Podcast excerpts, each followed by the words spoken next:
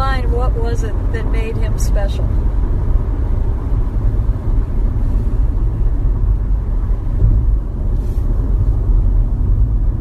I think that first thing that I always think about Edgar is his work ethic. He just outworked everybody, and, and it wasn't mindless stuff. It all had a purpose to it, and it came through years of trial and error. And I think that's such a strong thing. Um, next thing that I would go right to also is his personality, and that I know he's one of those guys that he was fiercely competitive. Like you could sense a slow burn in him when things weren't going right. But he also had a calmness to himself that I think made him great. If that makes sense.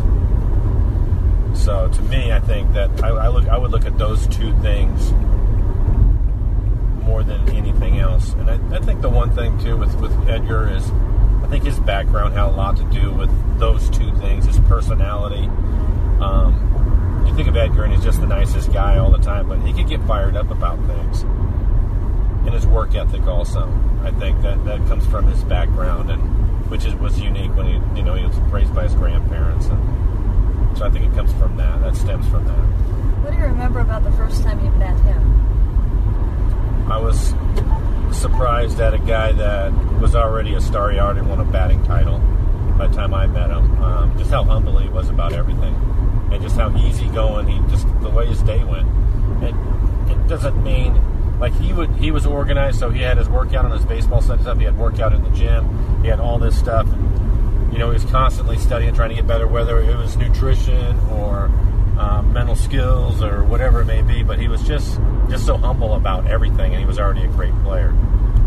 So to me, that's when in our clubhouse when I met him, there was a lot of personality in there. I mean, when you talk about Junior and his stardom, you talk about Randy and his dude, you talk about Jay, I mean, you, uh, Norm, and Gar was just you know unassuming, walking around. We all knew that he was great, but he was just awesome that way. I can remember in '93, he gets hurt right away um, up in Vancouver, pulls his hamstring.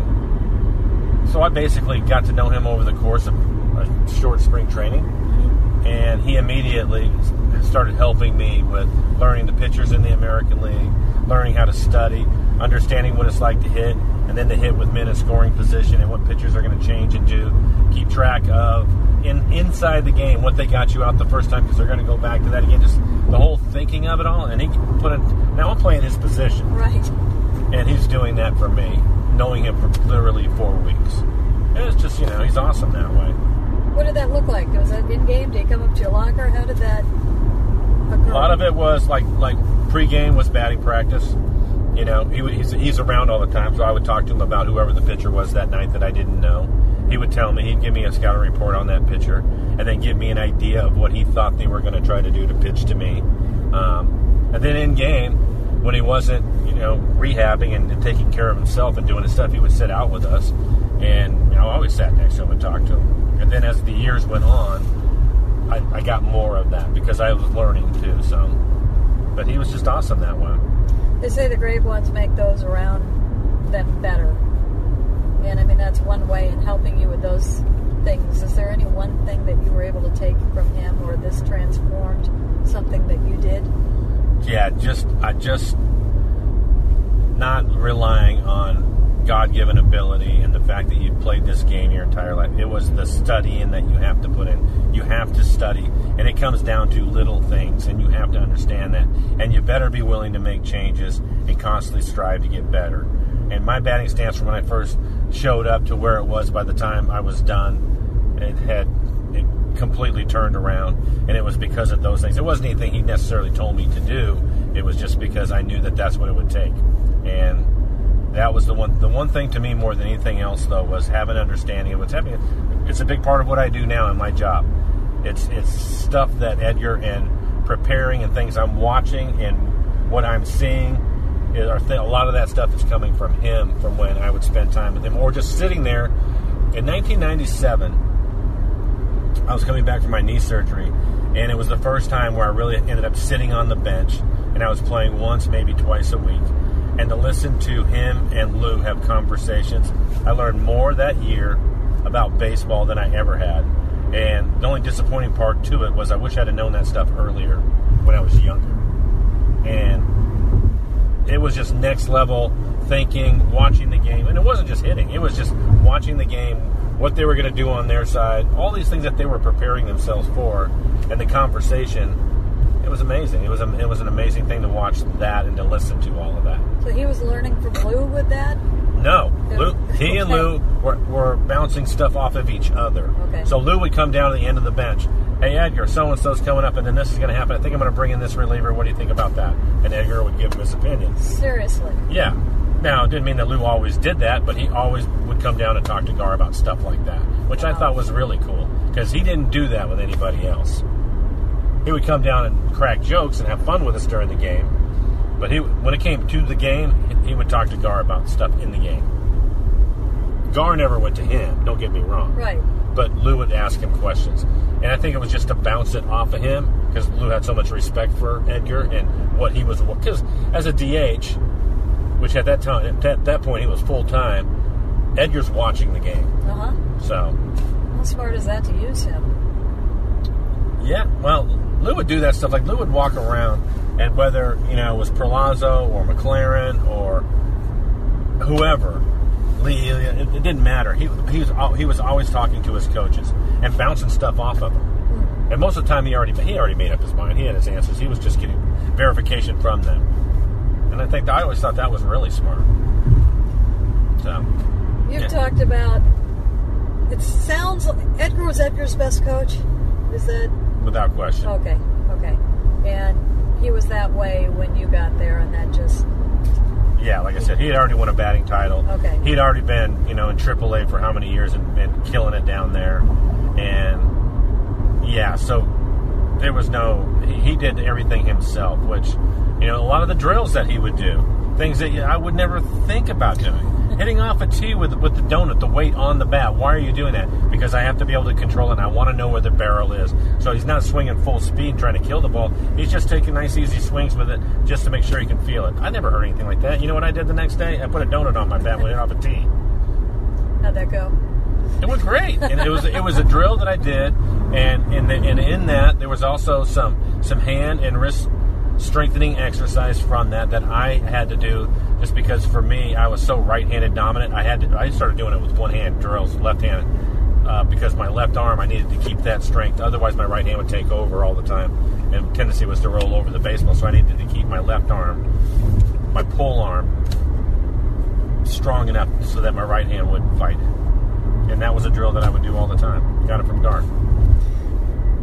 Were there? I mean, you guys saw that, because I've heard you tell stories about it, and it's funny. I mean, it's just like, what, what's he doing right now? Was it really what's he doing right now, or it was okay? What's he doing? It was okay. What's he doing, and why is he doing that? Hey Gar, what are you doing, and why are you doing that? And he would tell you, just flat out. Okay. Where he would come up with some of this stuff and what he was thinking about, I have no idea. But I know this: it was all consuming to him. So that's another that's another part that makes him great. On the plane rides when we were playing cards, he's studying something, he's reading something. He was the first one I saw watching video on the plane, studying stuff. Man, he kept Carl busy. Yeah, I'm sure. But he was, he, you know, he, he just, he, I don't think that he ever let, left anything to chance, ever. And that's a discipline that is, is rare. I think. Well, with all the talent he had, he also had adversity. I mean, the eye thing would have knocked out probably just about anybody else. It sounds like. Oh, but you know what? There was also, I mean, he, he's like the rest of us. When you get at that level, he had his own insecurities too. He did not want to be a DH. He didn't want to do it at all because he felt like that would put too much pressure on him to hit because he had to hit and produce every day. At least when you're playing in the field and you're going through a slump, you can go out and do something in the field to make that up. You know what I mean? But when you're all of a sudden you're the DH, and especially at that time, because the DH, there was an expectation on the DH. You know, Right. you're talking about Winfield and Molitor, and that that's the group that he was going into, and he didn't want to do it. He eventually came around, and it was again because Lou, after he got hurt again, said, I, "We have to have you in the lineup. If we're going to be any good, we have to have you in the lineup." Well, you know, I don't know if it made him a better hitter, but he kind of figured that out and what his what he needed to do in game to be prepared, and, and it worked for him. Now this is somebody that's already won a batting title as a third baseman, right? Yeah. So he had his own discipline on that and what he got prepared with and what he was doing. Now this is a whole different game, and he made it work. And in the end, I'm sure it lengthened out his career. Um, it put it put a lot more great years on his resume because of him becoming a designated hitter, without question. You You can't say that about anybody else. I don't think. no, no, and it was a huge adjustment for him. Yeah. Everything changes Yeah. from that point. Yeah. You mentioned, I mean, almost off the bat, the calmness.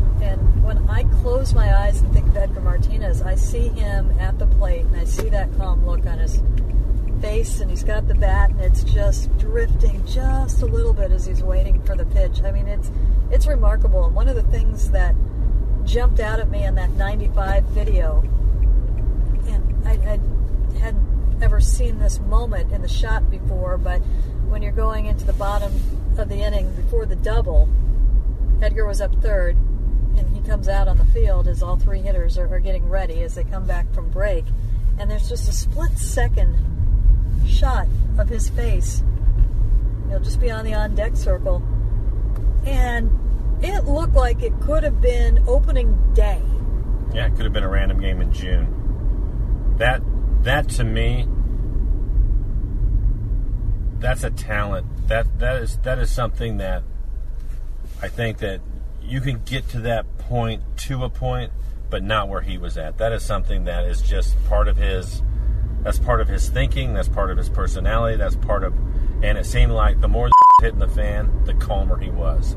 And that's a rare, rare thing. Like I I, I have no doubt in my mind that if we were going through this intersection right now and there was a serious accident, he would be the calmest person there. Absolutely.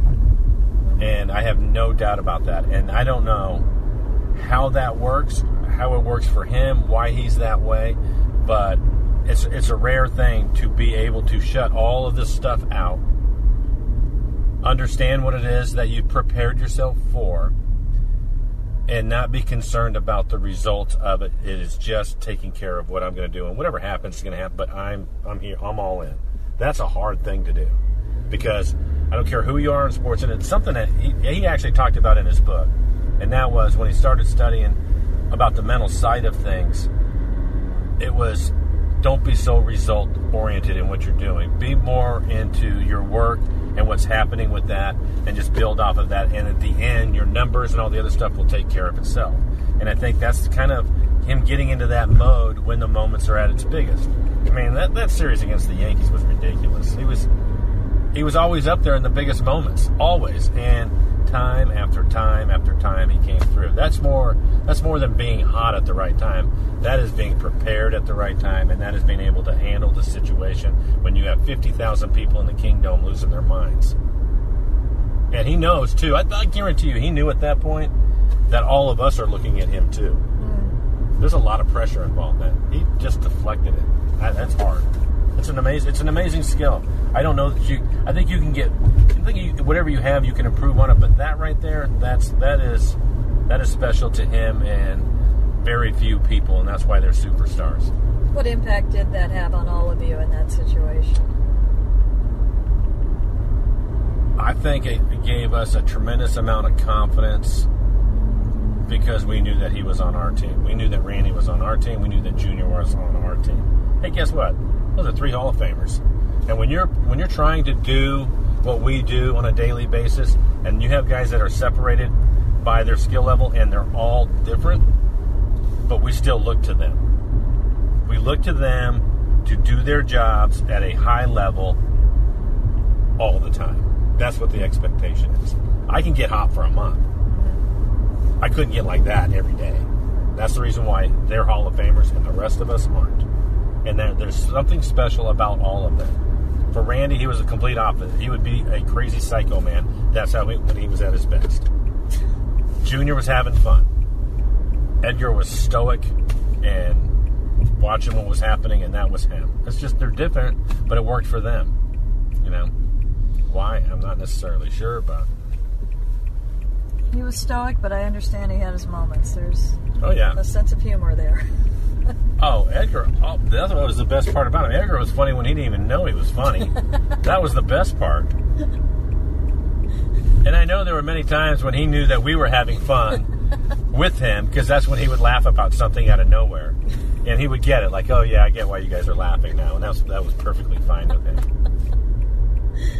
Oh man, Yeah. Mr. Magoo. what what did a struggle look like for him? Wow, what a great question. When I think of Edgar and I think of struggle, I think more of injury, hmm. not performance on the field. I don't. I, I, re- I don't remember him ever going through a slump. I don't remember him going through a slump. I'm sure he did, but a slump. You know, I've I've been 0 for 19. I don't remember Edgar ever being 0 for 19. You know, the thing that he talks about all the time would be, and he, this is what he was as a hitting coach too, because I was around the cage when he was talking about it. What do you think you're capable of doing? Well, I think I can hit 270. Okay, make up your mind you're going to hit 300. And if you come short of that, you'll probably reach your goal, but you got to set your standards high. And, and Edgar, what was your standard? 350. That's what I wanted to hit. 350. Uh, That was his own expectation. And he goes, so if I was short of that, I ended up hitting 319 that year, and I was disappointed by that. But it worked out. I mean, the rest of us, like for myself, I felt good. I mean, when I hit 280, I, you know, I did. I hit 290 in the big leagues. I was like, I'm happy. I'm perfectly good with that. Nah, I wish I'd have thought the way he thought. He tells guys all the time too that when they're two for two, get greedy, get the third hit. Don't give it away. Don't be happy with that. Get the third hit. That's awesome. I just think that overall, Edgar looked at things and thought about things differently, and I think that his background and the years that he had to put into AAA, when he probably knew in his mind that he was good enough to play at the major league level, but just wasn't getting an opportunity to no fault of his own. I think all of those things had an impact on him. And then once he came to the big leagues and he actually found out that, yes, I can actually do this, he went to another level altogether. Like he was doing stuff at the major league level that he didn't necessarily or was able to do at the AAA level. It just changed everything with him. And he's talked about all those things. Now, again, he's also extremely talented. This is a special. I mean, this guy's special. His bat control and his ability to get the barrel to the baseball, his ability to command the strike zone, um, his ability to look for a pitch, knowing that he's the best hitter in the game, and I'm not going to get many to hit and then not miss them is another thing. But this is that's a talent level that's just different. Now he got the most out of it, without a doubt. It's pretty awesome to be able to say that.